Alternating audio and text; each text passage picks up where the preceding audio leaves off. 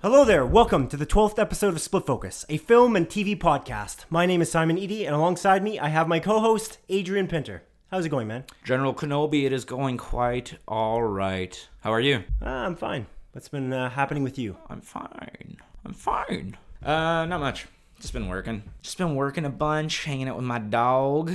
That's really it, man. Honestly, it's been fairly a fairly uneventful week. Not much has happened. Yeah, that's really it. What about you? Yeah, that's it for me as well. I've just been working. That's pretty much it. Mm. Other than that, editing podcasts. We I can relate. watched our uh, a closer look episode, which is kind of cool. For Tenet, that was uh, neat, but otherwise, yeah, just working and podcasting lately. I don't remember that. You sure that was me? Well, I'm sure. I'm sure. Uh, What if it was me from the future that was inverted, that reverted? I think you would have just done it twice. Uh, but other than that, Oh uh, show corrections just to start into it real quick. In the montage last episode, uh, we specifically mentioned that Tom Hanks is apparently tied to Epstein. That is not true at all in any capacity. And so, I just According wanna make you. sure that. Uh, uh, we make that clear. I mean, QAnon definitely believes it's true, and you apparently think it's true, maybe. But uh, it's uh, according to fact checkers. No, no I definitely don't Tom believe Hanks it's true. Tom Hanks' connection. Uh, I definitely whatsoever. don't believe it's true. That was that was quite literally my line. Is that do I believe it? I definitely do not. Yeah, well, I'm just making sure again that it's very clear. There is no him. He's not. He's not connected to the logbook for Epstein in any capacity. As far as we part- know, So that part uh, is important. I would argue. Just to, I I feel like we joke a lot about on this show, and we talked a little bit about pedophilia last show, and I just want to make it clear on that part. As much as we joke about it, people are really losing their shit right now in terms of Pedophilia? pedophilia. So I just want to make that gross. clear. Tom Hanks, America's dad. You know, we don't want to besmirch his name in any capacity. I do have some respect for Tom Hanks. do you know him personally? No, you don't need to necessarily know somebody to have respect for them. I know. I, I'm just saying, like we're both part of the industry. I know him. Oh, that's good. I know him personally. What's his middle group. name? Do you know? Uh, Tanks. It's Tom Tanks Hanks. Ah, yes. Yep. Of course. Good old Tom Tanks Hanks. Yep. Well, I know um, him very well. I was at his wedding reception. Not the wedding itself, just the reception.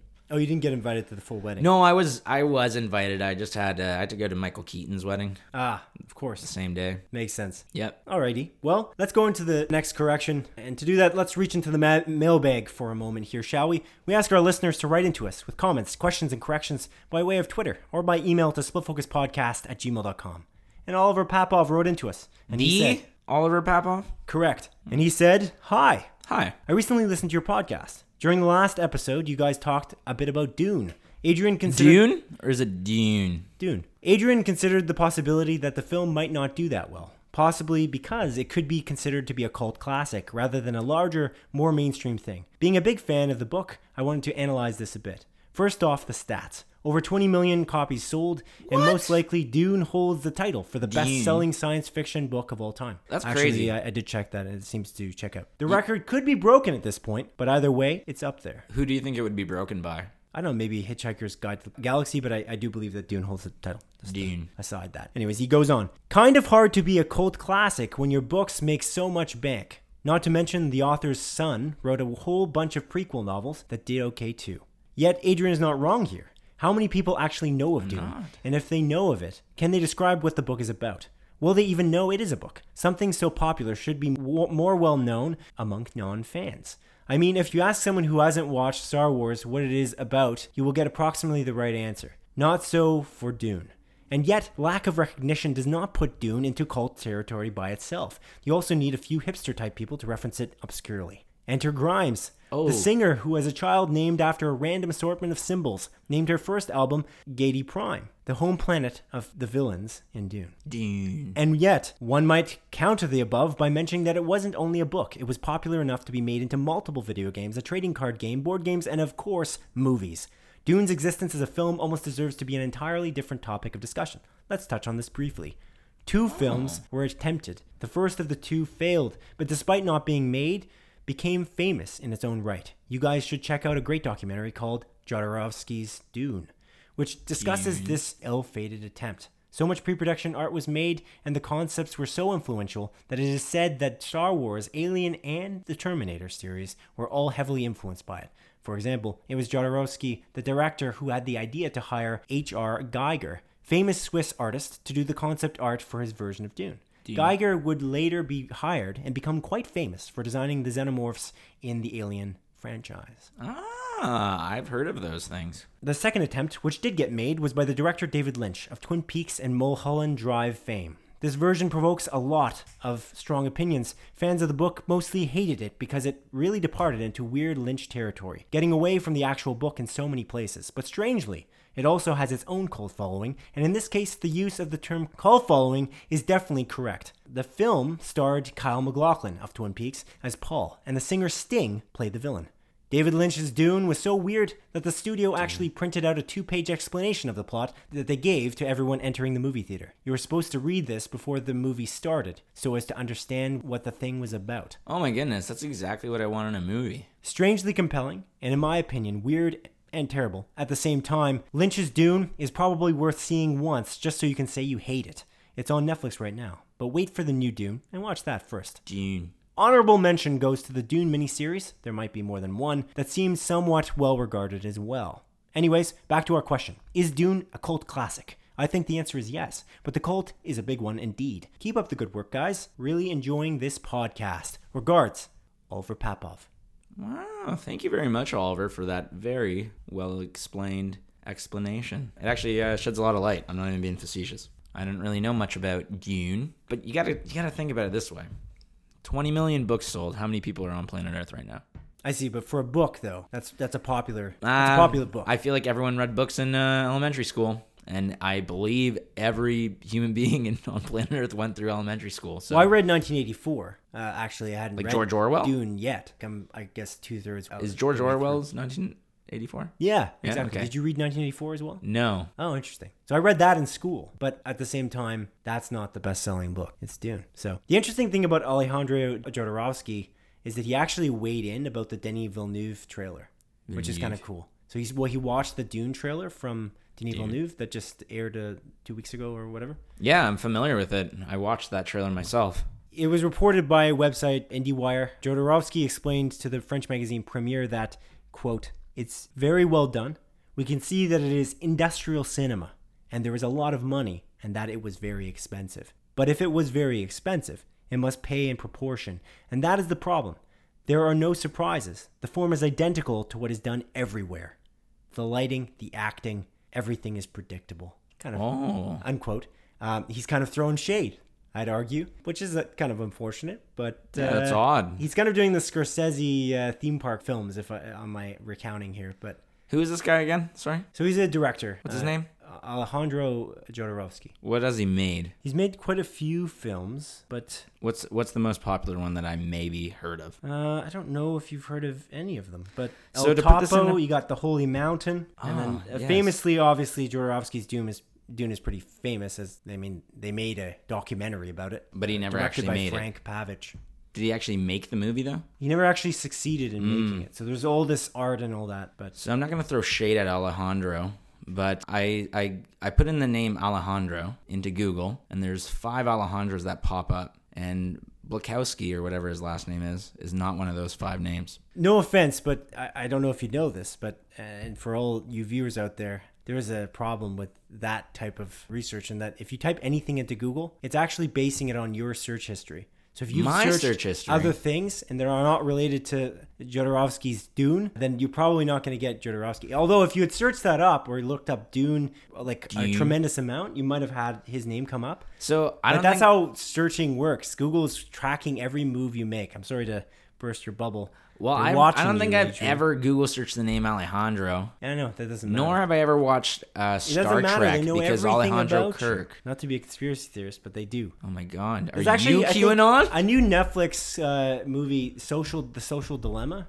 I think we talked about that. Yeah, it was uh, part of one of those. Uh, the new releases on Yeah. one of our episodes. Yeah, that specifically they talk about how everything you type into Google is tailored toward you because you want they want you to keep using Google. So I'm gonna just start using Bing. Fuck it. I'd imagine they do the same, but who knows? But through Bing, you get um, Microsoft points that you can use towards Xbox Game Pass. ah, there you go. You should do it then. You should do it for that reason. I think I'm gonna start. I'm gonna sw- uh, right now on the show. I'm switching my uh, my my main search engine to Bing. You guys hear the typing? just to go back to the Dune Jodorowsky thing. So he didn't get his movie made, and then in the 1980s, specifically 1984, which is kind of funny because we were just talking about the book 1984. But in the year 1984, the Dune movie by David Lynch was made, and he went to go see it, having failed making his own movie in the 70s. And then he actually referred to it as a shitty picture in an interview recently with IndieWire as well. And that, I mean, it, it is a 50% of Rotten Tomato, and as my The original Dune. The, orig- the Dune movie. Not well, the original Dune is the book, but if you read, there's only I think well, there's that Ah. in the miniseries, but yeah, he he claimed that nobody after he saw it, calling it a shitty picture, the David Lynch film from 1984. He claimed that nobody could actually make it, like no one could properly make Dune because it's a legend. well, I mean, if he's basing it on himself, obviously, because he couldn't fucking make it. He couldn't make it either because he failed, and so Just he because kind of- you fail doesn't mean that everyone else will fail. Alejandro. He he kind of hoped secretly, I think, that it would fail, and he was happy when it did because he failed as well. I think that's what what happened. But it's kind of interesting. I wonder true. if this will be good. I, I had questions about this. I, Kenneth Stadelbauer actually messaged me a, a long time listener Ago? of our show. I, he he messaged me last week, and he, he he said that after we talked about Dune, Dune. he was concerned that this movie isn't long enough. One movie isn't really enough to cover this whole thing, and I think arguably it would have been nice if they did two movies to break it up. I swear to God, I remember hearing that they were splitting this into two movies. I feel like I read it. Maybe it was just some random bullshit. We got this covered article. I think he's doing a. TV series, Denis Villeneuve. I think that that's Oh, what, about about Doom. yeah, it- but it was this about. It's almost like a spin-off series, though. So I don't, it's not really completely connected to the events. Of the, well, it's gonna be connected, but it's not about the first book in Hmm. the series. So lots of interesting things with this. I'm curious to see how this movie is regarded by fans of the book. And there's a again, there's a lot packed in the book, so this will be an interesting thing. It is split very much in two parts. The book, like it's book one, book two, and Like kind of like it. yeah, in some capacity, is it's different in that it, it- there's a big time jump, but there's less so of a time jump in Dune. But Dune. where it's split would have been perfect for two movies. I, I keep thinking like The Hobbit somehow got three movies. They were almost three hours each, and, And we couldn't. each fantastic. Yeah, I didn't really like it that much. It, it could have I never watched could have been completed one. in one, I think. And uh, Peter Jackson pushed for three. I think two would have been okay too, but they added a lot that wasn't even in The Hobbit, which is interesting. Usually you don't have enough time, but they had too much. The Hobbit's not a very large book, shorter than, if I recall, all three of the Lord of the Rings books. So, I watched uh, I watched the first Hobbit movie in theaters and the second Hobbit movie in theaters. nice. I think I saw all three in theaters. I never watched the third one. Oh, you never watched it at all? No, Oh, interesting. It's the worst one of Is the it? three, in my opinion. but that's that's when the dragon starts blowing stuff up. No, uh, it's more, the second movie ends with the it's dragon. more being about the Battle of Five Armies in the last one. So that you're telling me that the action sequence is the worst part? Because The there's battle? no action in the other two movies, pretty much. Oh, there's action. They threw they threw action. There's that one part with the orc. It's a journey movie. It, it should have been well. It's very much a journey book. And then the Battle of Five Armies in the Ah. book, it kind of just. I mean, there's there's barely a battle because the, the person you're following gets hit in the head, and then they're the battle's over. Are you serious? That's how the book goes. Is that how the movie goes as well? No, uh, it's a Did they whole actually movie show? about the battle. Oh, Almost the whole thing is about uh, the battle, and I found it uh, incohesive. I, I incoherent, I should say. I, it wasn't cohesive either, but the the way that they actually showed the battle, I couldn't follow it very well, and I just found it wasn't really that well done. They had so much time. I don't know. There's moments it was like, what? I don't know why I can't follow where who the enemies are, but then when they did bird's eye shots, I was confused as to how they made it so confusing. interesting. It was a little strange. I, I was not a fan. I think that they, they could have ended it in two and made it concise. You know what movie actually has a pretty good uh, fight scene with like some bird eye shots or like What? a war scene? The the Warcraft movie. It's not a good movie by any means, but there's these scenes. Warcraft movie. I forgot you watched that. yeah, I really like World of Warcraft. and What like was that on. Rotten Tomatoes? Just the Not curiosity. good. It's it well directed by? Duncan Jones. No, it's definitely not well Who's regarded. Duncan? Sorry, who's Duncan Jones? I think that's the director's name. He's made a bunch of random shit. Oh, he made um Moon, starring uh, Sam Rockwell in Source Code. Well, that was very well regarded. Actually, Yeah, Moon's really good. And Source Source Code's Code. okay. I like Source Code. That's with Jake Gyllenhaal. Wow, yeah, it is 28% on Rotten Tomatoes for Warcraft. Source Code's ninety two percent on Rotten Tomatoes. Source Code's pretty good. Source Code's a really good movie. I really enjoyed it. But yeah, Duncan Jones made uh, Warcraft. Not a good movie by any means. It's weird because they do a blend of like CG and live action, where like all the orcs are CG and obviously the humans are live action. And the movie starts off with the orcs just coming in, being like this force to be reckoned with, and then all of a sudden the humans are having a conversation like. They're bigger than us, but we're faster, and and then it's literally like one line of dialogue, and then it's like an equal playing field. I'm not even joking. That is an actual thing that happens in the movie. What do you mean it's one line of dialogue? Like where they're like, "How are we losing so bad? These things are so strong," and then um, Oh, I see what you mean. And then the, the turning point was the one line of dialogue. yeah, where they're like, Oh. but we're faster." And they're like, wow, now we're no, faster. No way! I never would have guessed that. It's like that moment in Space Jam where Bugs Bunny creates the secret juice, secret sauce, and but it's just water, and then Yeah. he gives it to all his teammates, and now they're all. It just fools them into thinking Placebo They just realize that essentially that they're now superhuman. Anyways, the reason I brought up Warcraft is because the battle at the end of the movie, there's this bird's eye shot where the camera like goes up, Right. and then shows everything happening, and it actually looks like uh, the Warcraft like RTS sort of. Oh, that's smart. It, that's really cool. callback. It's really cool. I really like that. It's like the only thing I liked about that movie, probably. Cool. Yeah, I didn't watch it because it looked bad. It's not good, and it's not worth watching. That's fair. I am very excited for Dune, though. Uh, again, I must say, I probably will watch this uh, documentary, but I think I'll wait for the for. First of all, I'm going to finish the book, and then once I Are you that, reading the book right now? I am. Oh yeah, you I mentioned, mentioned that last week. episode. I'm listening to it on Audible, so I'm not reading it with my eyes, but with my ears.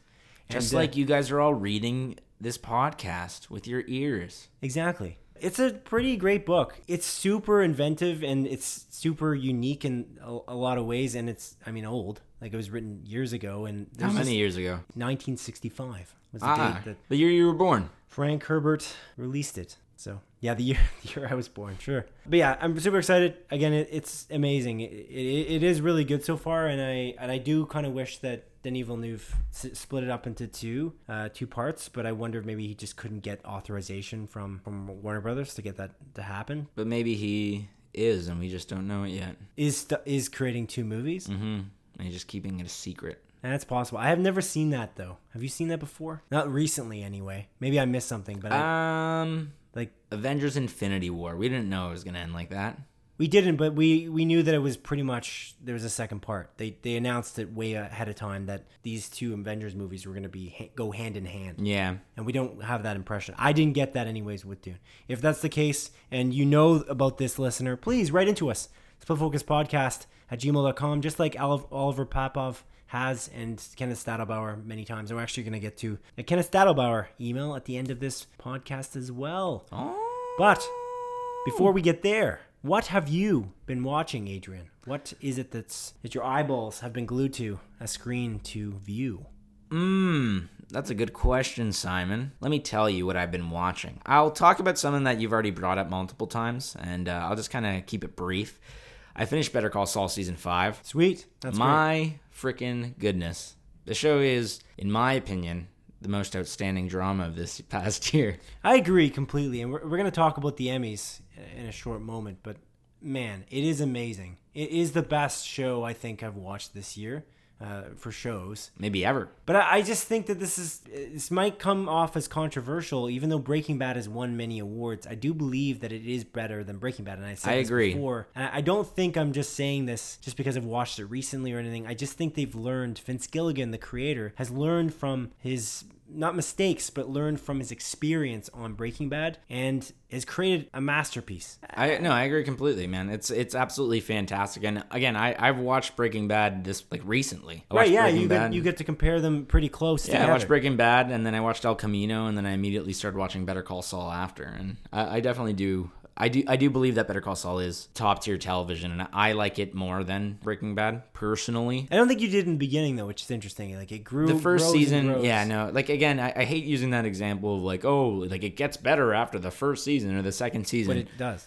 but it genuinely does. And I mean, the same argument can be made with Breaking Bad. Although I, I love like season one and two, Breaking Bad I feel like really hits its stride in season three and four, and then uh, season five of Breaking Bad has one of the best episodes of any TV show ever. Ozymandias, directed by our very own Rian Johnson. Yeah, Yeah. it's true. Just funny because he also directed the worst episode of Breaking Bad, The Fly. Is that the worst episode of Breaking Bad? I think it is. That movie. That, that I episode- don't actually because I remember that, and I, there's episodes I do not remember. That one I definitely do. The reason I remember that episode because I was just like, oh, this episode's boring. It's still a great episode, but it's definitely the worst There's because a it lot do- of character development. I, I really not really like it like it expands on a relationship that we already know exists. It But just they're it kind they're of in like a, a bottle, so they kind of have to show off exactly how they feel about each other in, a- in a different kind of way. no, uh, yeah, I guess so, but I don't think it really adds anything. Like if you removed that episode from the TV show, I don't think you would notice. It's one of those episodes. I that's guess just kind of there. that to me isn't really a I don't know. That doesn't describe how good an episode is. If you could remove That's it. fair. Like as an example, I I don't know if we talked about this briefly on our, our show before, but there's that Lost episode, Paulo Lies. yeah, on the where they go off with some side characters that we've never seen before, pretty much in the entire show, where they go into like Arzt. I'm Arzt's sick of these guys. I'm sick of these guys always having having the, The know, limelight. The limelight. Yeah. proceeds to die. That was a great episode. I actually really liked it, and I know pretty that the thing about network TV is that they can do that, or they have to do that way more. As the concept of filler episodes, I just don't know. Having one filler episode in The Fly kind of stood out because they don't have filler episodes on AMC that often because they only have around ten episodes a season. Yeah, it just slows everything down. Yeah, which I don't. I don't dislike. That's fair. But Yeah, anyways- like I don't dislike the episode. I just think it's the worst, personally. Better Call Saul again, fantastic, Mm-hmm. and it just I feel like it was I don't know, maybe not snubbed because it was nominated, but I just feel like it just isn't getting the love that Breaking Bad did, and I'm kind of surprised. Even Bob Odenkirk wasn't nominated for Best Actor, Which is ridiculous. Same with Rhea ri- Seehorn. She wasn't nominated for Best Actress. Yeah, I And don't. she has like she's Oh, man. unbelievable. There's this. You mentioned it uh, on an episode previously. I think I even brought this up, but there's the, yeah, there's just one scene. It's the second to last episode of uh, season five. That is the most anxiety-inducing Oh, scene yeah. in any TV show I've ever watched, and I felt so incredibly uncomfortable. And then pretty much the entire uh, the, the entirety of episode or the last episode of season five is just like fully anxiety-inducing and. Even bef- like before that episode, though, there's some brilliant episodes. I, I Oh don't no, hundred percent. to detail, but as that season winds down, it's really winding up pretty pretty quickly. Yeah, it, it's a tough situation because I almost don't want it to end because I know season six is not going to bring anything happy. Like we kind of know where some of these characters end up, and we can assume where some characters end up, and I just don't want to see it. You know what I mean? It's uh, it's it's almost depressing. I'm very excited. I'm very excited, but at the same time, it's like ah, I wish it just kind of like I don't I don't want to know what happens to the characters. I would rather just- yeah, create this fake scenario in my brain. Even the fact that it's the last season. Yeah, I just kind of want it to go on forever in this universe, and I wonder, is this it for Vince Gilligan's Breaking Bad universe? Maybe. maybe not, because I never thought Better Call Saul would happen. It's true. So, or El Camino for that matter. Yeah. I didn't even know that was happening until pretty much a few months before it happened. Was it even a few months? I feel like it was literally like a couple weeks. They just did a reveal. I got uh, some inklings. I was, I, Maybe I, they teased it, but I remember like that was one of like the best or the most well kept like It was pretty much a secret. secrets. I think it was Bryan Cranston and Aaron Paul, the two actors, obviously, Yeah. in, in the series and in the movie in some respect in El Camino. They shot something, but there was a photo of them and they looked like they were in their Breaking Bad characters. Yeah. And so people speculated that there's something happening. They thought maybe it was thought Better it was Call Saul. yeah. I think people thought it was Better Call there was Saul. then there was murmurs of a movie of some yeah. sort. Because I, I just remember the one day waking up or like it being partway through the afternoon, whatever time it was, and the teaser with Skinny Pete drops. Right? Yeah, yeah. And I remember watching that and being like, wow. And that teaser's not even in the movie, which is the coolest part. Yeah, it's one of those things. It keeps happening. Yeah. More and more of these teasers, trailers, they show scenes that just aren't in the actual end product, which is kind of mm-hmm. interesting. Yeah. Anyways, Better Call Saul, fantastic. I highly recommend watching it. But the other movie I was watching, or sorry, the other thing I was watching is uh, the new Netflix movie. I think we mentioned it last week, Devil All the Time. Right? Yeah, I watched it too. What do you think? I, I liked it. I, enjoyed really it. liked it as well.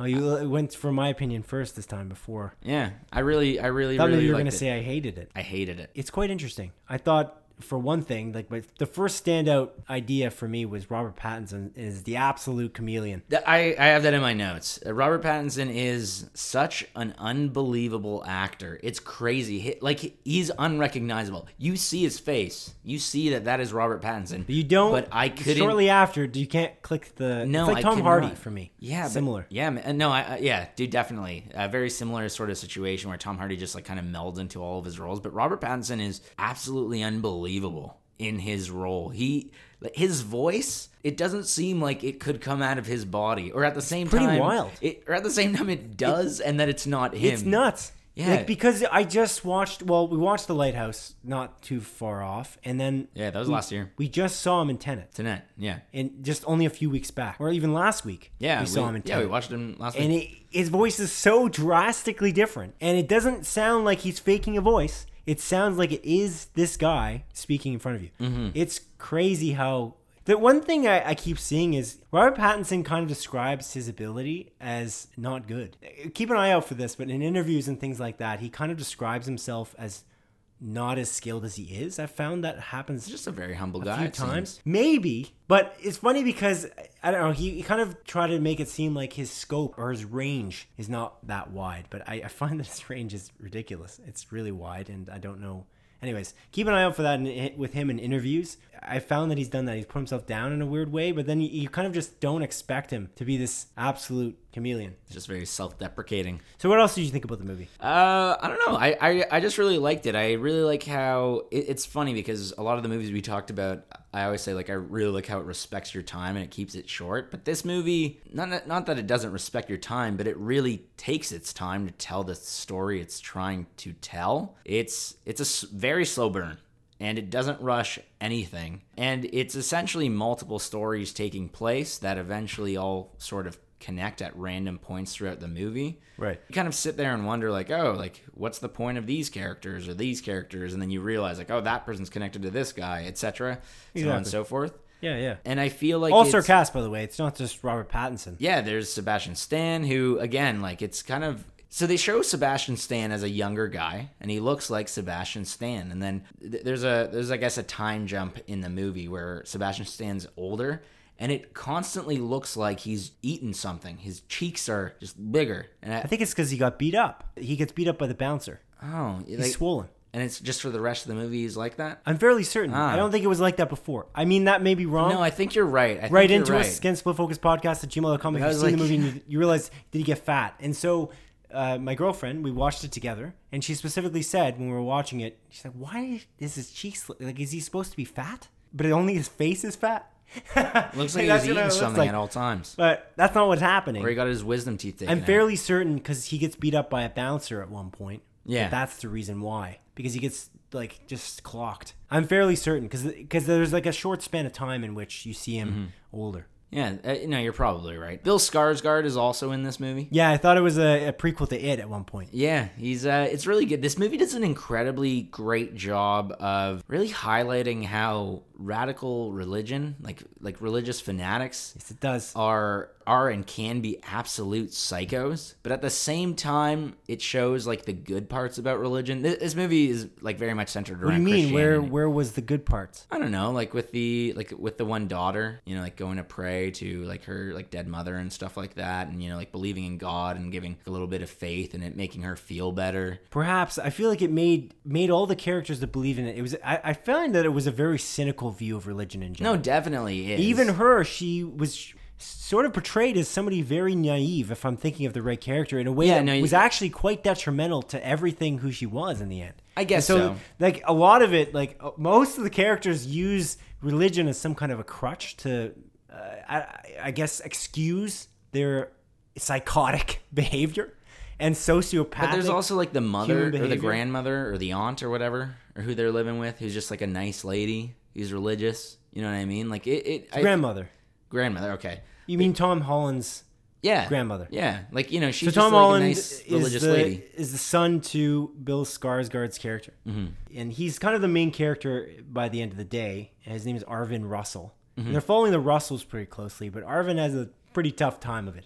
Yeah, He's, really he's really great. Tom Holland's really great. in He is really movie. great, but I would argue in, in the opposite of Robert Pattinson. I, I don't want to come off as cynical on Tom Holland, who I think is very great. I did. I still saw Tom Holland Oh no, definitely. the whole time. Yeah, Which yeah, isn't necessarily a bad thing. I, I don't want to say that's a, necessarily a bad thing. A lot of actors, you kind of you keep st- still seeing their their character, and I feel like he went to a dark place. It's just I didn't find that he was the absolute chameleon that Pattinson turned out to be in this movie. Yeah, Anyway. or or like Bill Skarsgård as well. Like I feel like Bill Skarsgård did a very fantastic job in this. Oh role. yeah, for sure. This is just dark. This movie though. In It general, is, eh? man. It's it's really messed up and it's pretty sad as well. Um, sure. There's quite a bit of violence in this movie as well, which I found quite shocking at points and very gruesome. Quick. The yeah, the It's first one time of those things like nobody's waiting to. There's no like Mexican standoffs. There's no wait wait for the violence. It just kind of happens Yeah. immediately. You, you're not waiting for them to pull the trigger. They kind of just pull the trigger a lot of the time. It's kind yeah, of interesting. punch someone's face totally in. It's crazy. It's I don't know. It, it feels it's shocking Mm-hmm. uh, a lot of the time, which is interesting. Yeah, and and I feel like this movie has uh there's very little levity throughout it. It's it's a very serious movie. Not a funny movie, no. Not at all. There's one scene which I laughed at, and it's very early on, and it's with uh, Bill Skarsgård. He like his character comes back from Vietnam and uh, goes to church, and the the pastor is just like talking about religion, and all of a sudden just yells incredibly loud, like "Whoa!" He's like, "I feel God rushing through me, whoa!" And I literally started laughing, and it, the camera immediately goes to Bill Skarsgård, and he's like laughing, yeah, like as the as his character, Right. and I was like, oh, okay. That's really the only point in the movie that I find there's a brief bit of levity and that it's kind of funny. But yeah, very quickly does it does it turn away from anything of that sort. Yeah, like there's moments in this movie that I feel like they kind of give me Fargo vibes, but the I was part that's say it's not very like Coen that is Brothers. the lack of the the The comedy, the dark comedy. There's yeah. just very little comedy in it. It's there's it's just it's Fargo without the the funny bits, I guess. And it, with- it's not necessarily to its benefit. It's not bad, but it's just uh, that part is is missing. yeah, it's hard to watch two like um, nearly two and a half hours of just utterly depressing. Sociopaths. Yeah. A lot of sociopaths in this movie. Every character is every character, like every character that we follow, at least, like as a main character. They- They're all like they're all a little bit crazy. Potentially, I don't want to spoil spoil it, so I'm not going to go into who I think mm. is actually not a sociopath because it's hard to keep track. But yeah, no, yeah, yeah, a lot of them are. Yeah, Jason Most Clarke in, in this movie is also really great. Oh, Jason yeah. Clarke's one of those actors where like I don't really think of him all that often, but whenever I see him, I'm like, oh yeah, Jason Clarke. He's terrifying in this. He's really scary. Yeah, he is. Yeah, like he, Jason Clarke's a really good actor as well. Like I feel like he's maybe, maybe just because he's not as popular as the rest, but I never think of Jason Clarke as Jason Clarke. Like he's, he usually just kind of falls Especially into this his movie. role. I don't know. I think about like Pet Sematary, like the remake, which is Did you watch that? it's pretty shit. But oh, yeah, oh, I you didn't watched like it. All right. Um, however, he's really great in it, and uh, there's also the um, Dawn of the Planet of the Apes. Oh yeah, he's yeah, he's in that too, which is really great. I didn't Um, think you'd forget that one, but No, I was thinking of it's more recent. It's that World War II movie. World War II movie. Yeah, with where it quickly takes a turn with the zombies. Essentially Nazi zombies, but not so much. Is Jason Clarke in that? No, I'm thinking of someone totally different. He's in Everest as well. Mm, Zero Dark Thirty. yeah, okay, never mind. I'm totally thinking I of don't. someone I, don't else. I, I know which movie you're talking about, but it's not. It's not Jason Clarke. It's another white guy with blonde hair. I gotcha. Already. Maybe it's you. Maybe it was you in that movie. I don't think so. And then I'm a I real think it was you in the movie. You didn't know I was in that movie the whole time. Dude, you're such a good actor. Thanks, man. I appreciate it. Maybe you're Jason Clarke right now. Maybe you were Jason Clarke this whole time. I'm actually Jason Clarke. Oh my god. So I wasn't in that movie actually about the World War II zombies. As another note, which is kind of neat about this movie about Devil All the Time, you got Donald Ray Pollock, who is the author of the movie. He narrates the movie. I really like the narration. I'm not always a huge fan of That was actually the part I actually in- kind of laughed at because there's a part in which he's just ju- passing judgment on these characters. Yeah, but that's he true. also wrote it, so it's kind of funny. He's because he's he authored the actual book that the movie is based. on. That's interesting. That's So kind of cool. It's kind of a neat idea. There's I can't remember what he said, but he he ca- he passes judgment on one of the characters at one Oh, yeah, point. there- yeah, I was like, oh, okay. yeah, there's a This lot of guy's this got an like attitude here. like oh th- yeah, this person like thought this, but they were wrong. Like it's sort of that sort of Yeah. It's it's it's some solid exposition that he provides, and I feel like it really adds to the movie and really clears some things up because it's a good way to know what's going on in people's heads without them doing uh, gimple speak. Gimple talk or whatever. It's Right, Like, yeah, oh, this yeah. is why I feel this way. It's just this narrator being like, yeah, they're probably thinking this or or what not. In terms of like the negatives in this movie, there's really like I, I don't know. I I, I really really like this movie. Uh, all in all, and when I finished it, I decided to look what it was on Rotten Tomatoes. It's a 65 as of last night, which actually kind of surprised me. I was like, oh, I thought it would be like in its like 80s or 90s, but I, I, I guess people didn't like it. Really, the two things that hopped out to me was there's two scenes in particular that had uh, camera inconsistencies, or not necessarily camera inconsistencies, but inconsistencies in, in, in the shot that it's portraying. Uh, one in relation to um, the the grandmother she goes to, like the, she meets. They go to the church to meet the new pastor, which is uh, Robert Pattinson, and she brings in like a plate of like liver or whatever. And whenever the camera is on her, it's a long, long plate that she's holding with her two hands out. But whenever the camera is turned, it's just a small bowl. It's a much noticeably smaller plate. And every time the camera switches back and forth, that popped out to me. And I was like, oh, that's that's kind of weird. I immediately noticed that. And then also at the end of the movie, there's there's a scene involving a placement of a shotgun where again that's inconsistent with w- what happens. Essentially, a shotgun is in one place, and then all of a sudden it's in a person's hand, and then gets thrown away. And uh, yeah, th- those two things popped out to me. But other than that, I th- I think this is a very great movie. I would I would recommend it um, if you're good with some violence and very depressing stuff, and you're not uh, you're okay with blasphemy. You know, Blasphemy, right? yeah, if you're I would- I very religious, very, uh, very Catholic, maybe not the best movie for you. yeah. But I, I don't find that it's necessarily talking badly against religion, but it, it's definitely talking. it- It's it's cynical in that the idea is people use throughout history religion as as a as again a, a shield. They're using religion as a as a kind of guise. So they're they're essentially villains that have come to town or or in town, and this town is very corrupt in general. Yeah. The, the two towns, I guess, that they're the, the story takes place. And they're just using that as a as a shield. And weird, weirdly the better the person is w- strangely they're they're kind of less shielded by religion or they just don't practice it anymore because they find that it, they're surrounded by crazy people who are practicing it. And uh, like in the very beginning of the movie actually the one guy is in a wheelchair because he drank do you recall this? He, he drank antifreeze Oh yeah, yeah, they, yeah. They do mention that. because he believed that God would save him or, or something like that. And then one of the guys pours spiders on his face because he Oh, yeah. believes that God will save him and give him some kind of sign. And he was afraid of spiders, but he believed that conquering his fear was because God uh, let him do that. And It really just highlights like how ex- it's an extremist. extremism. They're extreme. is like you not cannot okay. you can believe in God and, and you know Catholicism without going to the absolute extreme. But Mm-hmm. it's uh, they're definitely villains hiding in this town or these towns yeah. that are just hiding behind religion, which is interesting. I, I feel like some of the characters could have been more developed. fleshed out. Yes, That's the only fair. Thing is, like, it's a it's a story of villains, and could they have been more fleshed out a little bit? That would be the one criticism I have is that some of these characters they're not really surface characters. You see what they're doing, you kind of get an idea. They're kind of merging together in some capacity, but do could we have more character development? And maybe does the narration hinder this in some way? Because your ex again, the exposition is useful, but maybe we want to see inside the souls of some of these characters a little bit better. Yeah, yeah. I guess I can agree with that. That's the I- one I, do feel Otherwise, like- I, I I enjoyed it like you Yeah. you did.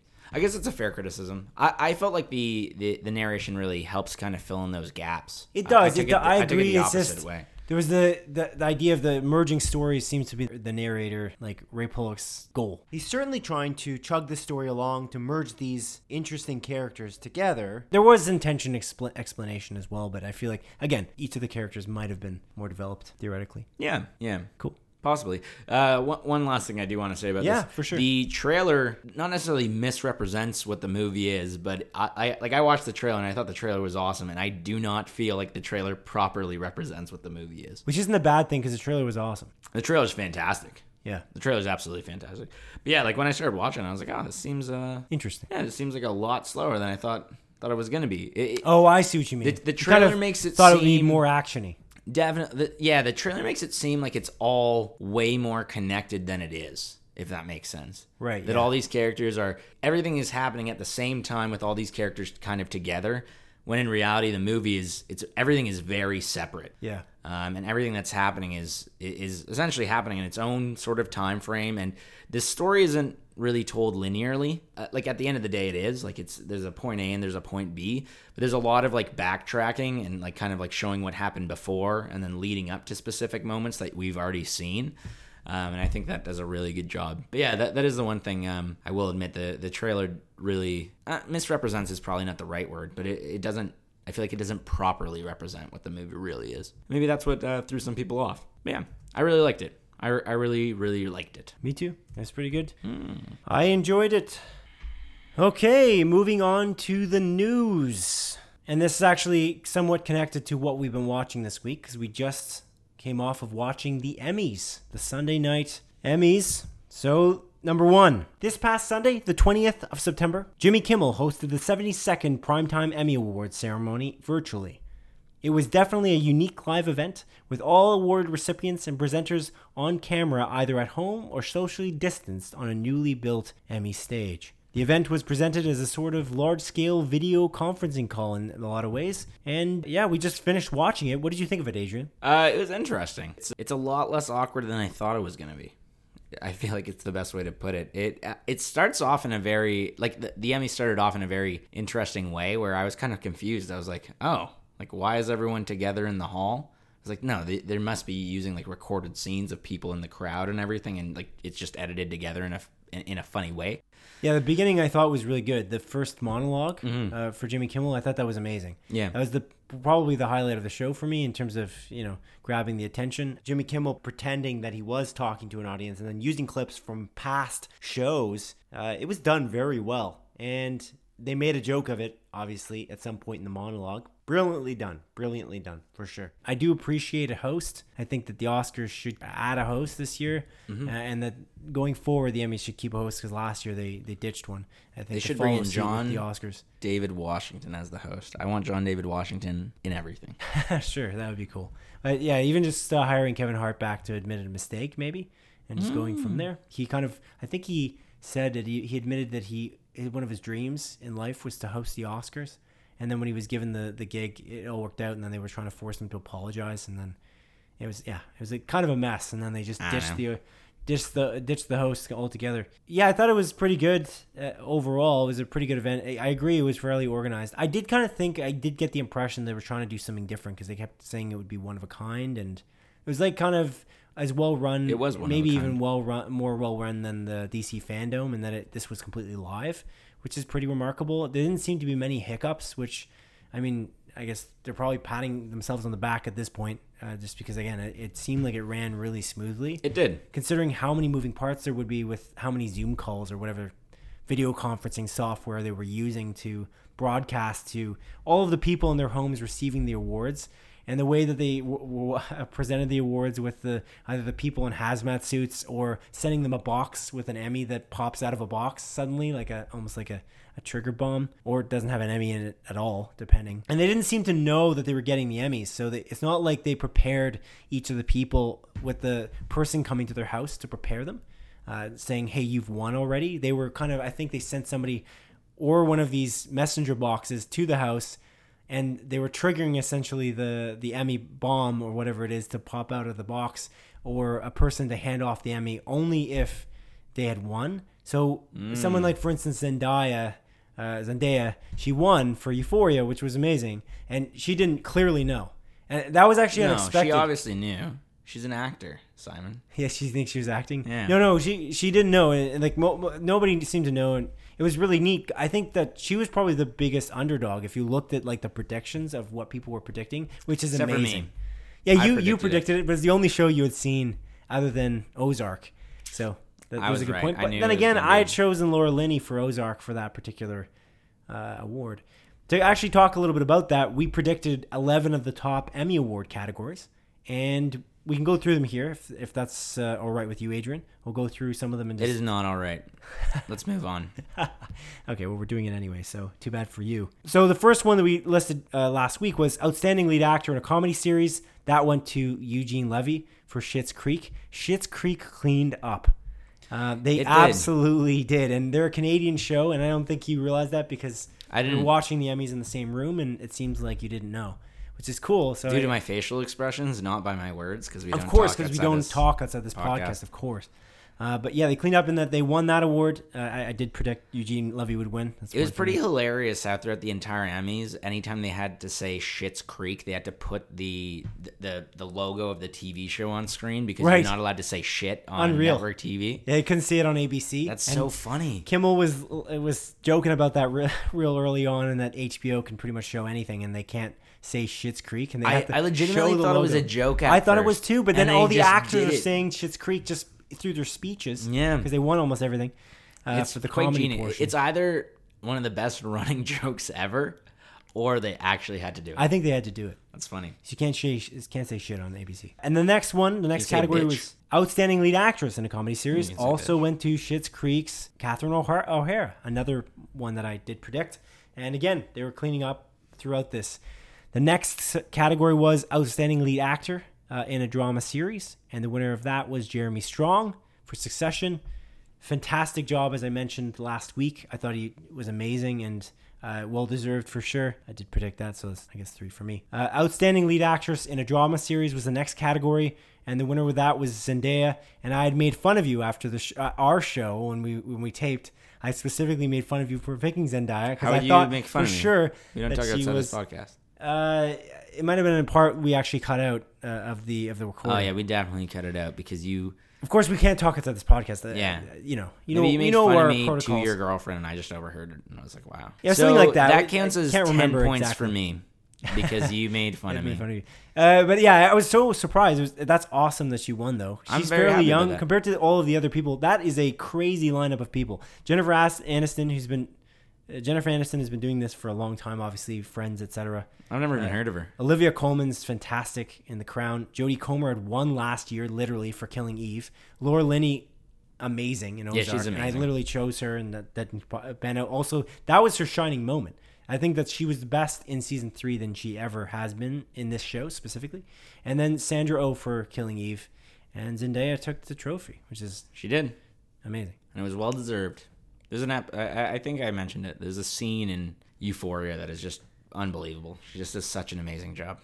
And, Yeah. and uh, You mentioned it last uh, last and podcast. God, yeah, she, she's she, she's a fantastic actress. I really like Zendaya. She's pretty cool. Her range is it seems to be increasing Yeah, by the by Minute. the second.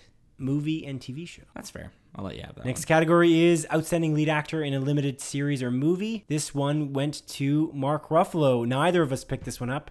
Mark Ruffalo plays somebody who's uh, suffering schizophrenia, which is interesting. So he's, he's almost playing two characters in a lot of ways. If you even just look at the clip they chose to show his character off before he wins the award, I can see why he potentially won this. I should. I feel like I should watch. I know this much is true. That's the, a movie, right? the movie that he's in. Yeah, it's, a, Is it HBO? not a limited series, but a movie. I believe. Ah, good question. Thank you. No, it is not a movie. It is a limited series. Actually, Oh my goodness, a It is a HBO? limited series. Is it HBO? It is actually a limited series on HBO specifically. It is six episodes only. Yeah, interesting. Based on a novel of the same name by Wally Lamb. Ah, yes. Neat. The Wally Lamb. But yeah, we had chosen something completely different. You chose Jeremy Irons for Watchmen, and I chose Hugh Jackman for Bad Education. Mm-hmm. Actually, that way that that was presented um, was interesting by Jimmy Kimmel, he said, "Ah, it seems that We finally know who would win in a fight, uh, Wolverine or, or or the Hulks. right." And then I don't know. You didn't like that. You thought that was cool. No, I was like, it's kind of cruel because the other three people were like, ah, shit. like right away, it's like, ah, I guess we don't win this. And then it's between Hugh Jackman. well, it was so quick. He said that he was that uh, It felt like a was- lifetime to me. Was quip, quick. The quip was quick, but Speaking of Quip, Quibi won so many Emmys. They did. But the category they're in is kind of. I mean, how they could they specifically lose? made categories for Quibi. It seems like that happened. How, did they pay? Was that part of the billion dollars that went toward making Quibi? That was actually a savage comment by Jimmy Yeah. Kimmel, by the way. Yeah. Anyway, uh, yeah. He, he- what did he say about that specifically? He said the, the, The- stupidest thing you'd spend a billion dollars on was Yeah. to create Quibi in the first place. I don't think that's true. I do like Quibi. There's Name actually one thing that's stupider than Quibi that someone spent a billion dollars on. wait. You believe it? I thought you liked Quibi. I do. I'm just curious if you can name one thing.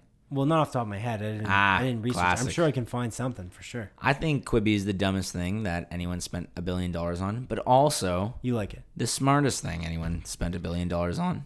The show Wireless. Did you check out a for Quibi? Just the sidetrack. I saw the trailer. Yeah, for a It's second. pretty cool. the cool thing about it. Did you see what the trailer didn't do a good job? In in in in portrait mode, it's text messages. yeah, text messages in- from his friends or him texting out or his phone in, in general. It doesn't even have to be text messages. I, I like it, but at the same time, I'd be frustrated because I'd be like, do I have to just watch every single episode twice now? But it's not a long show. None of this is long.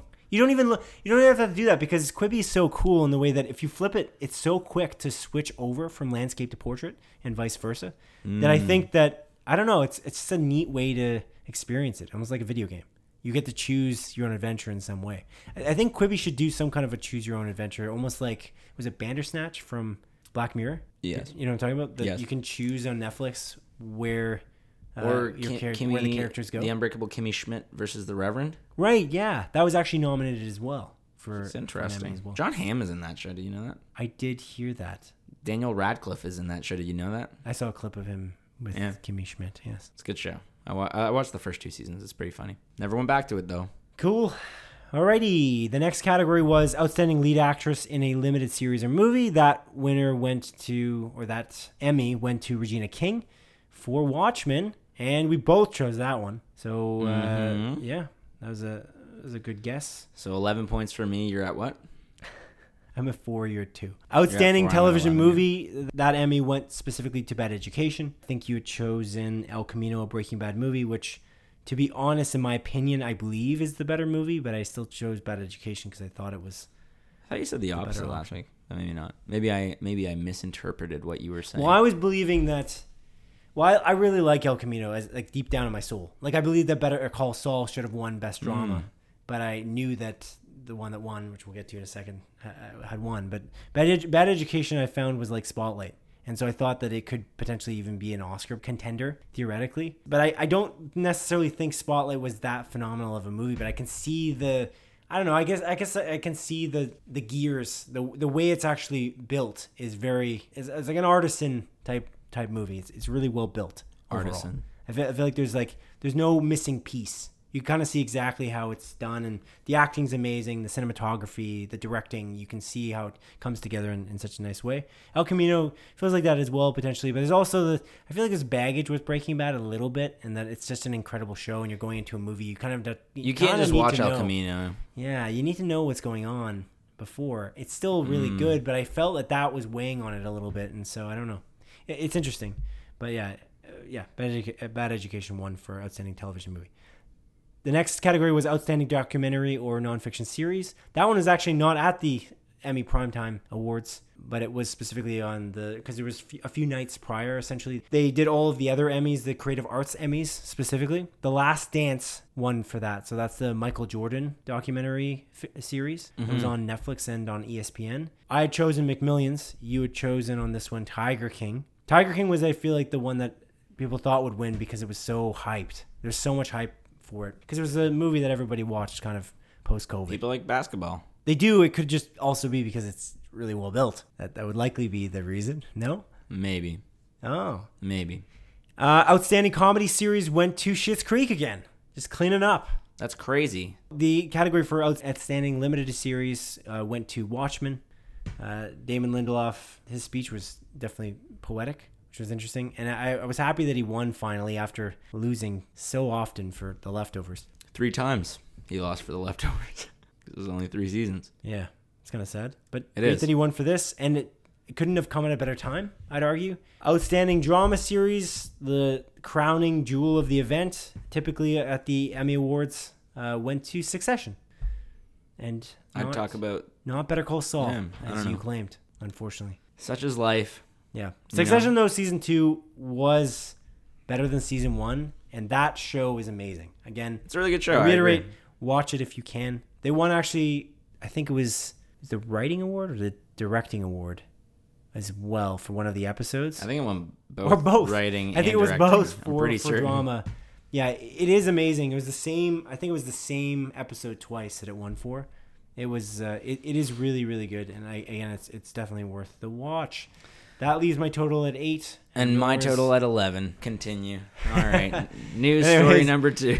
Number two, as reported by web publication Deadline, Netflix has purchased the rights to HBO's Euphoria showrunner Sam Levinson's film Malcolm and Marie for $30 million.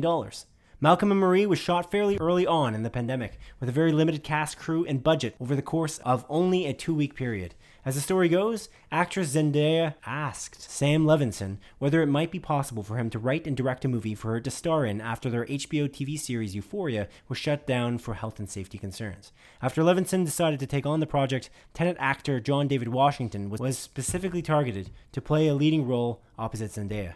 The movie is said to follow a, talented filmmaker and his girlfriend who arrive home elated after a successful pr- film premiere only to discover challenging elements of their relationship that they were previously unaware of.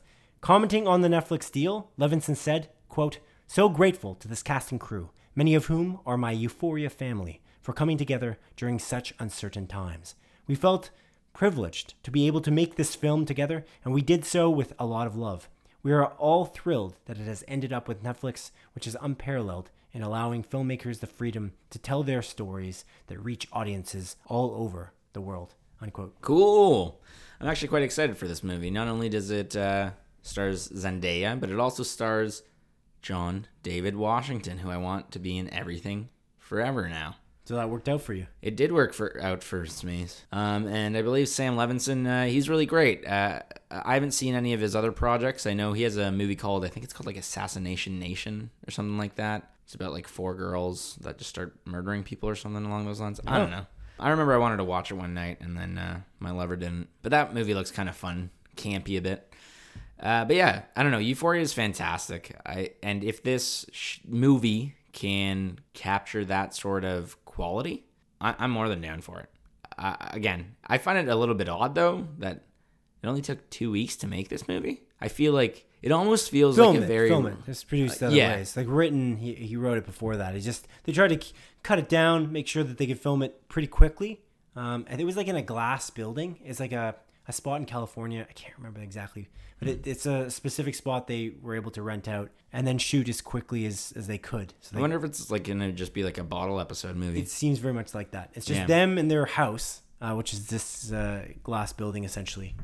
Yeah, I don't know. I, I, I'm excited for this. I think it's uh, going to be a good movie, and I'm definitely definitely going to watch it once it releases. Yeah, I don't know. I, I don't see I don't see anything wrong with this. It does feel a little bit rushed, considering that he, I guess, wrote the film as like COVID started, which would have been in March, and then again you film it under two weeks. Just seems quick, but again, I'm not. Although I'm ingrained in the movie industry a great deal, I don't really know exactly how it. Uh, and I've never been on a film set, really. I've just, I mean, I've been on a film set. I've never just filmed anything, though. You know what I mean? But yeah, it looks interesting, or seems interesting, I guess I should say, because we don't really, uh, we don't really see anything of it. I'm curious when this movie is going to come out. Did they uh, say anything about that? Um, no, I did not see Hmm. that exactly. But Netflix has just bought it, so it's going to be up to Netflix whenever they think they can do it. It's interesting. There was a bit of a bidding war with this movie as well. So like other places were trying to get it, so it must be pretty good. The house that they filmed in essentially was the Feldman Architecture's Caterpillar House. It's a glass architectural marvel in Carmel, California, apparently. Carmel? This deadline. Caramel. California. It's environmentally conscious as well. So I, I'm not sure. I, again, it does The feel house? very much like it's going to be. Yeah, I, I don't know if it's like geothermal or all uh, based on solar, like for power. I'm not certain exactly, but it should be interesting. Well, I guess we'll see plenty of the house if the movie is only shot there. Uh, That would be why it would be quick, though, right? If they can only f- if they only have one spot to film it, a bottle episode doesn't necessarily mean that it's going to be bad. It's just No, like yeah. I mean, a lot of Quentin Tarantino movies are bottle episodes. Reservoir Do- Reservoir Dogs. they go other places in Reservoir Dogs though as well. They're not just in that one. Yeah, that's true. but- I guess. The But yeah. Eight. That's mostly just in that one shed, the cabin. Yeah, that's true. That's actually Yeah. very much so. Except for the journey to the actual cabin in the It's brief, isn't it? It's Pretty brief, like, 10, and that would be a minutes of the spot that I'd imagine would uh, that movie no, must not have been too expensive to film. Other than paying the actors, it probably would would have been fun, pretty good. Yeah. Cool. Yeah, definitely excited to see what this movie turns out to be. Number three. As reported by publication Variety, Marvel Studios Thor actor Chris Hemsworth will not be hanging up the mighty hammer anytime soon. When asked by an Elle magazine reporter whether Thor Love and Thunder might be his last movie playing the character, Hemsworth responded, quote, Are you crazy? I'm not going into any retirement period. Thor is far too young for that. He's only 1500 years old. It's definitely not a film that I say goodbye to this brand. At least I hope so, unquote. The Taika Waititi directed Thor Love and Thunder will also see actress Natalie Portman reprising her role as Jane Foster and has been confirmed to see her wield the magical and choosy Nordic hammer Mjolnir. Hemsworth also expressed his confidence in the Thor Love and Thunder screenplay when he said, quote, After reading the script, I can say that I'm very excited. In this production, there will for sure be a lot of love and a lot of lightning. I'm glad that after all that happened in Avengers Endgame, I'm still part of the Marvel Universe and we can continue the story of Thor. Of course, I can't reveal anything about the plot, but to satisfy your curiosity, I will say that reading the script, I had a lot more fun than on Thor Ragnarok. And that shows something because that movie was brilliant. I agree. That movie was brilliant. And uh, yeah, if this movie is just that, but even further, like even funner, even funnier, but uh, like Mjolnir, I'm curious how Natalie Portman's going to be wielding Mjolnir because it doesn't exist in the universe that they're in, if that makes sense, or the timeline that the movie will take place in.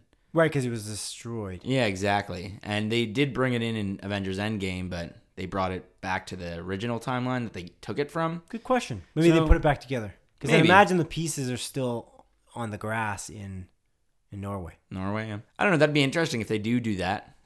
Do do. Um, if they do do that. Um, Hilarious. made me laugh. So uh, yeah, yeah, I don't know. I'm curious. I like. I'm. It's interesting because I don't know how much this is gonna take from the um, female Thor.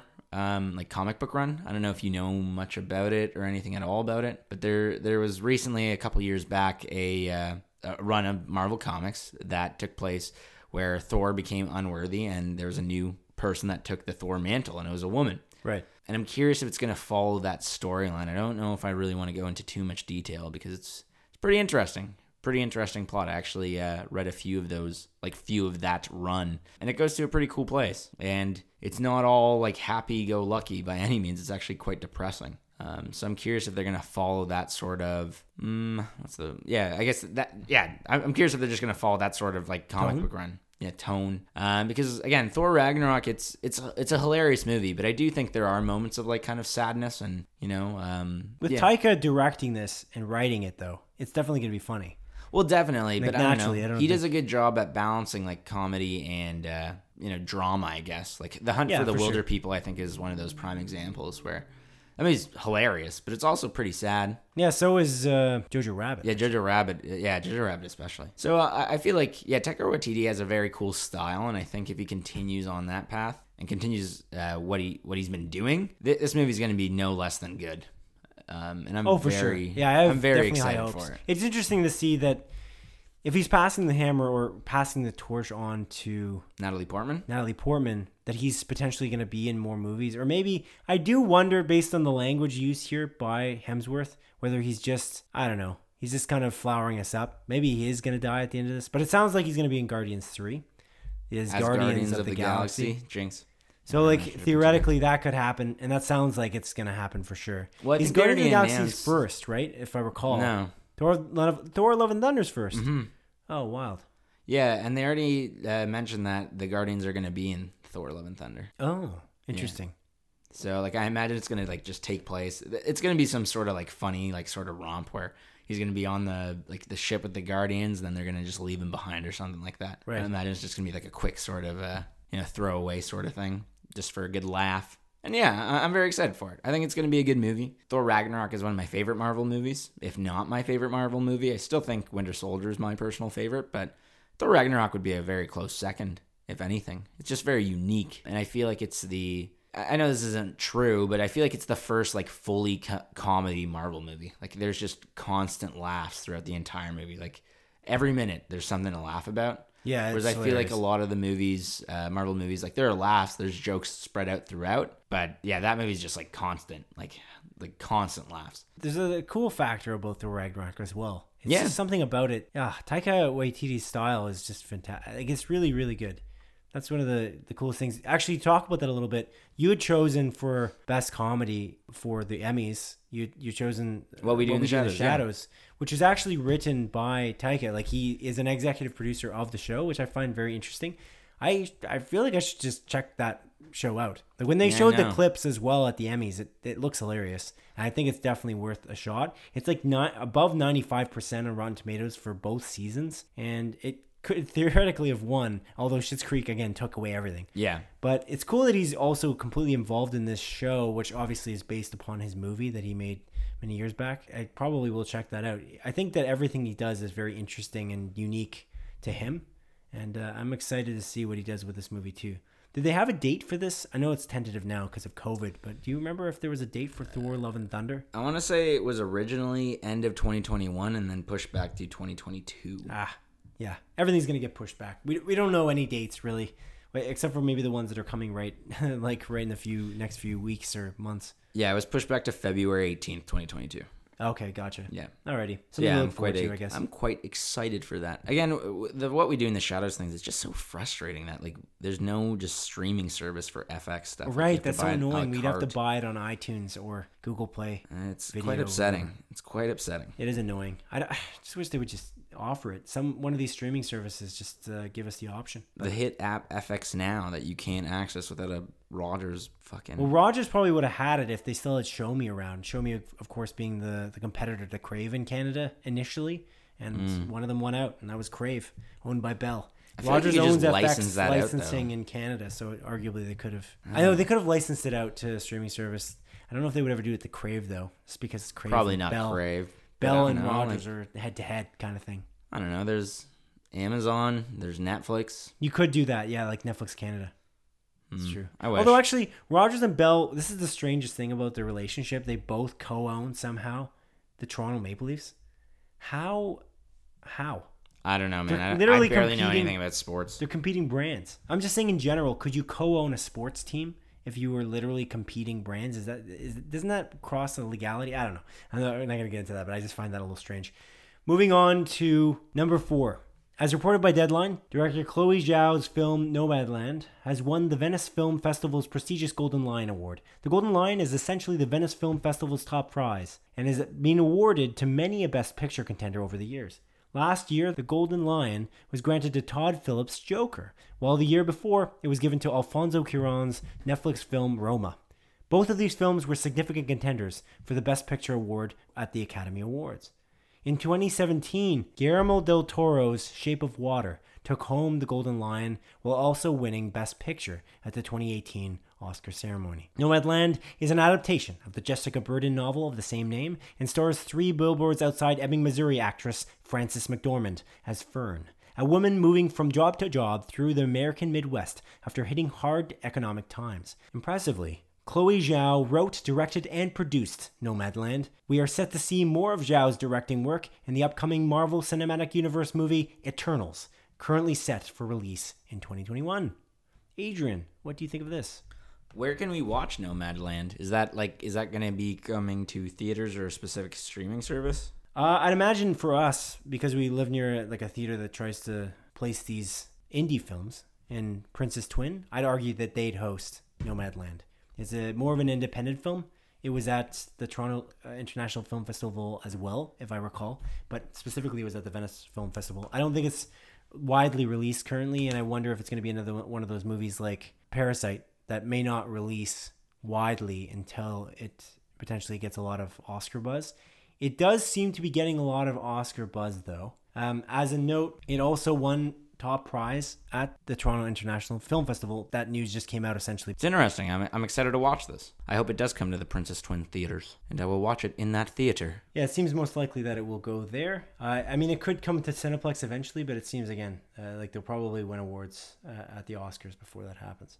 But we'll see. It's cool that she's uh, specifically the director for the for Eternals. Like, there's there was not a lot of buzz. I didn't realize that she was the chosen director for Eternals initially, so it should be cool as well. And she's more of an indie director. There's not been much by her that's like widely released, and so like Taika, when he was uh, tapped for Thor Ragnarok, they're choosing directors that aren't widely known initially, which I, I very very much appreciate on Kevin Feige and Marvel's part is that they're picking directors that aren't necessarily popular already, which is cool. Mm-hmm. I agree. Cool. Number five. According to Deadline, a live action movie remake of the ever popular Japanese anime film Your Name is in development with Minari director Lee Isaac Chung set to direct. Your Name is the top earning anime film of all time, having made a whopping $303 million in Japan alone. The remake will feature a screenplay written by the Big Sick screenwriter Emily V. Gordon. Your Name follows two teenagers who find themselves inexplicably linked as they magically switch bodies on numerous occasions without having met in person. The live action remake will be developed by J.J. Abrams' production company Bad Robot, Paramount Pictures, and original anime distributor Toho. Your thoughts on this? I know you love Your Name specifically. Yeah, it's one of my um, it's one of my favorite favorite movies. Honestly, it's probably my favorite anime movie of all time. And yeah, I would say it's in my uh, top ten movies ever. When they originally announced this, I was kind of like, ah, we really don't need this. Um, however, it made me confident when they announced that Emily Gordon, who, uh, funnily enough, is Kumail Nanjiani's wife, who also wrote The Big Sick, is going to be the screenwriter of this movie. And The Big Sick is absolutely stellar. It's it's so well written and uh, just well performed in general. So I don't know. I feel fairly confident in this. I I I hope this is one of those like really well done live action renditions of like an anime. Yeah, I don't know. I'm I'm cautiously optimistic for this one. Yeah, I, I hope they can really capture that sort of like the comedy that the um, original um, movie made. I, I I really hope they have that, that that same sort of soundtrack as well, and just I don't know. I, again, I'm I'm just cautiously optimistic for this one. I really hope they they nail this. It would be nice to have like two renditions of such an awesome idea, and um, hopefully they knock it out of the park with this one. Has there ever been a, an anime that's ever been made into a live action that's been good, in your opinion? I, I'm just Um, failing. Maybe there opinion, is, but. I just fail to come up with one. In my opinion, the Dragon Ball Z uh, remake was fantastic. I'm being uh, facetious on that. I one. didn't watch. Uh, It's really awful. The show that much or the movie. I, uh, from what I understand, it was critically panned. dude. It's absolutely atrocious. I actually kind of like the Death Note remake. It's different. It's very different. Oh yeah, that was made into one as well. Um, and I know like everyone fucking hated it, but I, I liked it. I don't know. Again, it's a it's an adaptation as opposed to like a full on remake. It's uh, I, th- I think it's, that movie's fun for what it is. Willem Dafoe as Ryuk is really great. I thought that was a stellar acting choice. And yeah, I don't know. It's it's a different movie, and yeah, it's it's very different from the original anime. But again, I don't necessarily want the exact same thing in a live action remake because if it was the exact same thing, I would I would just watch the original movie. But again, at the same time, I'm probably being a hypocrite because I'll I'll say sometimes that things are changed too much from the original source material. So I don't know. I can't really think of any other live action remake. I like the Japanese live action remake of Death Note as well. That one's a little bit uh, closer to the source material. I thought that was really well done. The two movies. Oh, okay. Maybe I should have Yeah. been more clear. I, I'm not super familiar with the Japanese remakes of certain animes, so actually the question American may have been uh, American remakes because I just feel like they've mostly been failures. Even like the Death Note, that specific one is a 39% on Rotten Tomatoes, so Yeah, I know. the audience like score is 24%. It's not that well regarded. No, definitely not. Um, although that's 39% still higher than uh, Batman vs Superman. mm-hmm. So there's that as well. But Yeah, I don't know. I can't really think of anything. I know Ghost in the Shell. Like I didn't like Ghost in the Shell. I don't think that was like very well regarded either. That was- wasn't terrible though. That Yeah. one actually, I would argue, was not awful, but it wasn't. It, I don't know. It's forgettable. That's for sure. yeah. That's a 43% on Rotten Tomatoes as well. Did that come out before or after Blade Runner 2049? Uh, I believe before. Hmm. Yeah. It came out in 2017. Yeah, I don't know. That I, I didn't like it at least. I can't really think of anything else. May, maybe I will. Maybe I'll bring it up next week, but I can't think of anything. The Avatar: The Last Airbender movie by M Night Shyamalan. That was atrocious. Yeah, there's a lot of bad ones. There's Yeah. a lot of bad ones out there, unfortunately. I can't think of a single. Good I one. hope this is good. I'm curious to see if they can. I wonder. I think that they have to be very self-aware or, or aware what they're trying to attempt because the, of how many of these have failed, like critically and uh, based on what the audience kind of wants.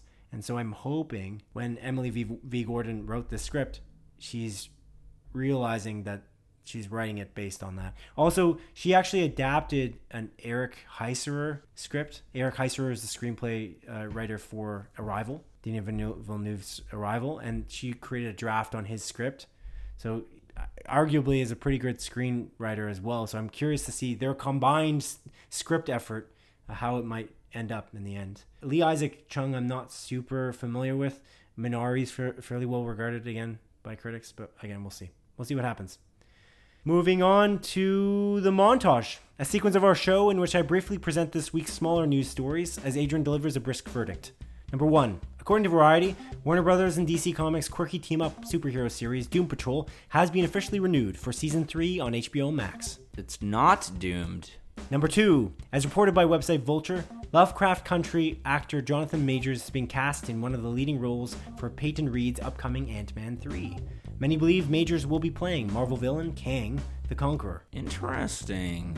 Very interesting. I feel like people thought Kang the Conqueror was going to be the main villain in Endgame or the villain coming after Endgame. Number three, as followed by website Collider, director Kat Coiro will be directing Jennifer Lopez and Owen Wilson in a romantic comedy called Marry Me that is set to premiere on Valentine's Day 2021. Marry me. Number four, as reported by Deadline, Orphan Black star Tatiana Maslany has been cast in Disney Plus's upcoming She-Hulk TV series that is now set to be showrun by Marry Me director Kat Coiro. Oh my god, what are the chances? Two stories in a row about Kat Coiro. Number 5. As Deadline has reported, the Cobie Smulders ABC drama Stumptown has now been cancelled after just having been renewed for season 2 in an odd ABC decision reversal. What the heck? How how could they do this? Number 6. According to Deadline, ABC has ordered a first season of a new Erin Brockovich inspired TV series that will star Sons of Anarchy star Katey Sagal and will likely air in 2021. She's better known for her role in Eight Simple Rules. Number 7. As noted by Variety, Quibi's action comedy Die Hart, starring Kevin Hart and John Travolta, has been renewed for a season 2. Well, that's that's nice that they think that they're going to last that long. Oof.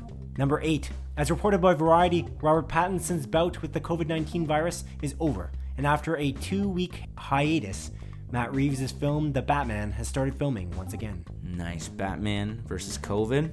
Obviously, he's going to win. Yeah.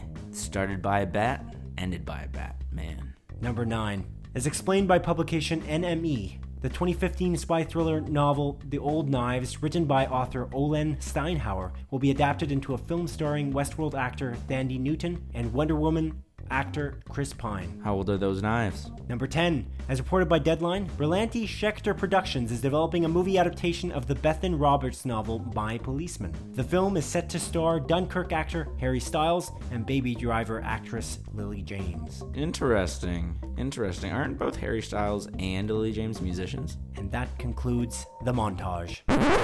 I have to change the end just to make sure that we don't get copyright struck by McDonald's. I got new releases for you. And they are? Oh, you, you want to know? I do. So this is for the week of September the 21st to September the 27th. Are you going into your Chris Walken impression? No, Oh, okay. it's just my I regular. thought you were going to treat us today. No, that's just who I am. September 23rd is a movie called Enola Holmes. It's, uh, this is confirmed by Movie Insider and Netflix. It's about Sherlock Holmes's sister, starring Millie Bobby Brown. Sherlock Holmes is, is played by Henry Cavill. It's true.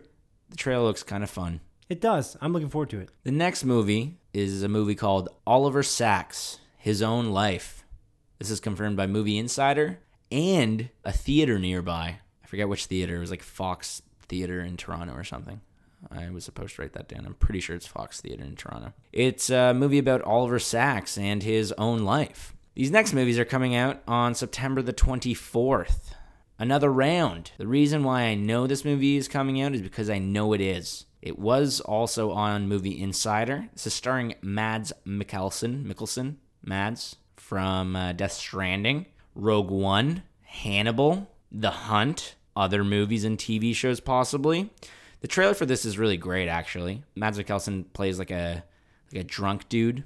The movie is Yeah, it's just premiered at uh, the Toronto International Film Festival. yeah, the movie's in uh, Denmarkish or whatever that language is. Uh, the next movie uh, coming out is Break the Silence, the movie.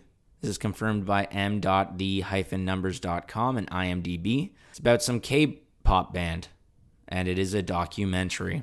Now, these movies are all coming out on September 25th. The first one that I have on this list is a movie called Kajillionaire. This was confirmed by Movie Insider. Insider. However, I remember watching this trailer a while ago, and I actually saved this in my tabs up until this point because I knew it was coming out. This movie is called uh, starring Evan Rachel Wood. It's about a daughter who's, uh, she, you know, she's in her like mid to late 20s, um, and her parents are these con artists. She's all sick of their, the, the gosh darn shit. Is she speaking Denmarkish as well? No, she's speaking English. Oh, So- made up language Denmarkish. No, Oh, okay. Denmarkish. It's what they speak in Sweden or whatever. Oh my goodness. Um, so she she befriends this this person that's all like, yeah, your parents suck, dude, and she's like, yeah, what the fuck, they suck. Um, that's apparently going in theaters. Oh. Uh, apparently, I don't know if they're coming out near us, but it's it's apparently supposed to go in theaters. I thought it was going to be an HBO movie, but maybe I misremembered that portion. The next movie coming out is Rogue Warfare. Death of a Nation. It's confirmed by uh, Movie Insider and the most reliable uh, source on the internet, m.the-numbers.com. So I looked at this. There's there's two other Rogue Warfare movies that are both on Netflix. The other two movies came out in 2019 and 2020. Hmm, weird. I have no idea if this Rogue Warfare Death of a Nation is connected to the other two Rogue Warfare movies. It's my understanding that those two Rogue Warfare movies are connected. What is this about? I don't know. Oh, okay. The next movie coming out is a movie called Ava. Ava. A V A. Ava. It's confirmed by the most reliable resource on the internet. Source on the internet. m.the-numbers.com and Movie Insider. It stars Jessica Chastain as a sexy assassin who assassinates people. That's all you need to know, probably. The next movie that is coming out is a movie called Misbehavior. This is confirmed by the most reliable source on the internet, m.the-numbers.com, and Movie Insider, as well as Rotten Tomatoes. I have no clue uh, what this movie is about, so here, just here's the Google explanation. It's a it's a group of women part of the women's liberation movement, and they and they create a plan in order to disrupt the 1970 Miss World Beauty competition in London. Hmm. Okay. Yeah, yeah. The next movie that's coming out is LX 2048. It's actually a prequel to uh, Blade Runner 2049. This is confirmed by m.the-numbers.com and uh, That movie was called Blade Runner, I think. Yep, this is an in-between quel. Oh, gotcha. Uh, it's about a dude who's uh, dying, and he's he tries to make sure his family is okay, but the sun is poisoning people or something like that. Does it take place in 2048? Uh, yes. To do with something else. Nope, it takes place in I don't know. I assume it takes place in 2048 because I don't think the sun is poisoning people yet, Oh, okay. and it obviously isn't in 2049. So they must resolve it by the end of the movie. Again, it's an in between cool. And then the last movie that's coming out is uh, Otelen Otelengi Otelengi and the Cakes of Versailles. It, this is confirmed by m.the-numbers.com and Fox Theater in Toronto. It's it's about this celebrity chef Yotam Otelengi Otelengi Ottolenghi, whatever his name is. Uh, and he assembles like a star-studded team of the world's most innovative pastry chefs to put on a Versailles-themed culinary gala gala at the Metropolitan Museum of Art in New York. And those are all the movies that I found that were coming out this upcoming week. Nice. Thanks. You're welcome. Cool. Alrighty. Well, let's reach back into the mailbag for a moment here, shall we? As mentioned at the top of our show, we ask our listeners to write into us with comments, questions, and corrections by way of Twitter or by email to splitfocuspodcast at gmail.com. And Kenneth Stadelbauer wrote into us once again, and he said, Dear carbon based life forms, by now you have seen the trailer for The Mandalorian Season 2. Do you think Filoni and Favreau might be putting too many original trilogy Star Wars references in this season? I'm hoping this was the marketing department's edit for the trailer and not indicative of the second season. I'd hate to see them go the Abrams route of putting in so much fan service that the story is sacrificed. Signed Kenneth. A little quote here. Little known fact Mandalorian muffins are considered the best in the galaxy. It is the way. By Wookiee comedian Choatsik. You pronounced you butchered that pronunciation. Translated oh from my gosh. Kashyyyk. I'm not going to tell you That how whole joke the- was I'm- translated from Kashyyyk. Yeah, I'm not going to tell you how that's actually pronunciated, but you butchered that. The the Wookiee tra- the Wookiee comedian's name? Yeah. Cho Choasit? Oh my gosh. I can't Choasit. be- I'm not. I'm, no, I'm not going to confirm. it. Choakit. No, you're. That's, Choakit. You're wrong. Choakit. Unbelievable, C bro. H O A C Y Y T. Unbelievable. Pronounce it with me, folks at home. Pronounce it with me. C H O A C Y Y T. Choasit. no, wrong. Like Kashik. Kashik. Nope. Choasit. Nope. Choasit. Nah. Okay, I'm just gonna stop now. That was a good joke though. I enjoyed it. I think I feel like I butchered the joke more than I butchered the name, but anyway. It is the way. It is the way. It's it's the way that makes the muffins great. Anyways, um, do you think that the Mandalorian season two trailer? Do you think that they they dived way too much into you know the nostalgia factor? The problem that we had with Rise of Skywalker, and that they they tried to get us to, uh, or Abrams did, anyways, like the whole Star Wars end trilogy, the sequel trilogy, just by fan servicing it all the way to the the end end goal. You think Uh, that they're doing this with this season here? Like the Mandalorian season one, I feel like they did not do that at all. So I'm not, Not really, really. concerned in that for that one. A little bit, but not yeah, not much. Well, there's a little bit. There's a little bit of nostalgia factor in the fact that Baby Yoda's in it at all, or whatever. The child Whoa, whoa, looks like Baby Yoda. yeah, spoilers. Oh, spoiler. Yeah, happens at the end of the first episode. Okay. Well, he's literally plastered all over social media. Is he? Y- Are you claiming that you don't use social media? Is that what's happening? Never used it once in my life. Oh, okay. Anyways, I don't think it is. I really like the trailer. I thought the trailer was really well done, and I don't really think that's the issue with the Abrams movies. I really like The Force Awakens, and I like that sort of nostalgia factor. I think the main issue with the Abrams Rise of Skywalker is It's that it fan fiction. is it, it is it just retconned everything that came before it, and Because it's fan fiction, though. That's why that's so bad. Because it feels like fan fiction all the way through. yeah, I guess. But I yeah, I don't know. That's my, why my main because no, no fan would have chosen to do what what happened to Luke Skywalker in, in Last Jedi and all the various choices that Rian Johnson made were according to fans not what they wanted. Really, that's the, the ultimate reason why people didn't like it, right? So J.J. Abrams took those ideas and counteracted them, and then did ideas that fans believed should happen, like the Palpatine connection with Rey and various other things like that. Speaking of which, that actually came out last week that we didn't mention it on the news, where like Daisy Ridley was being interviewed by um who who whomst was it? Olaf, who's the guy that plays Olaf, the actor that plays Olaf. Josh Gad. Josh Gad, I believe I believe that's who she was being interviewed by for whatever reason. Well, they're friends, I think. And uh, they were both in uh, Murder on the Orient Express. Yes, yes, that's true.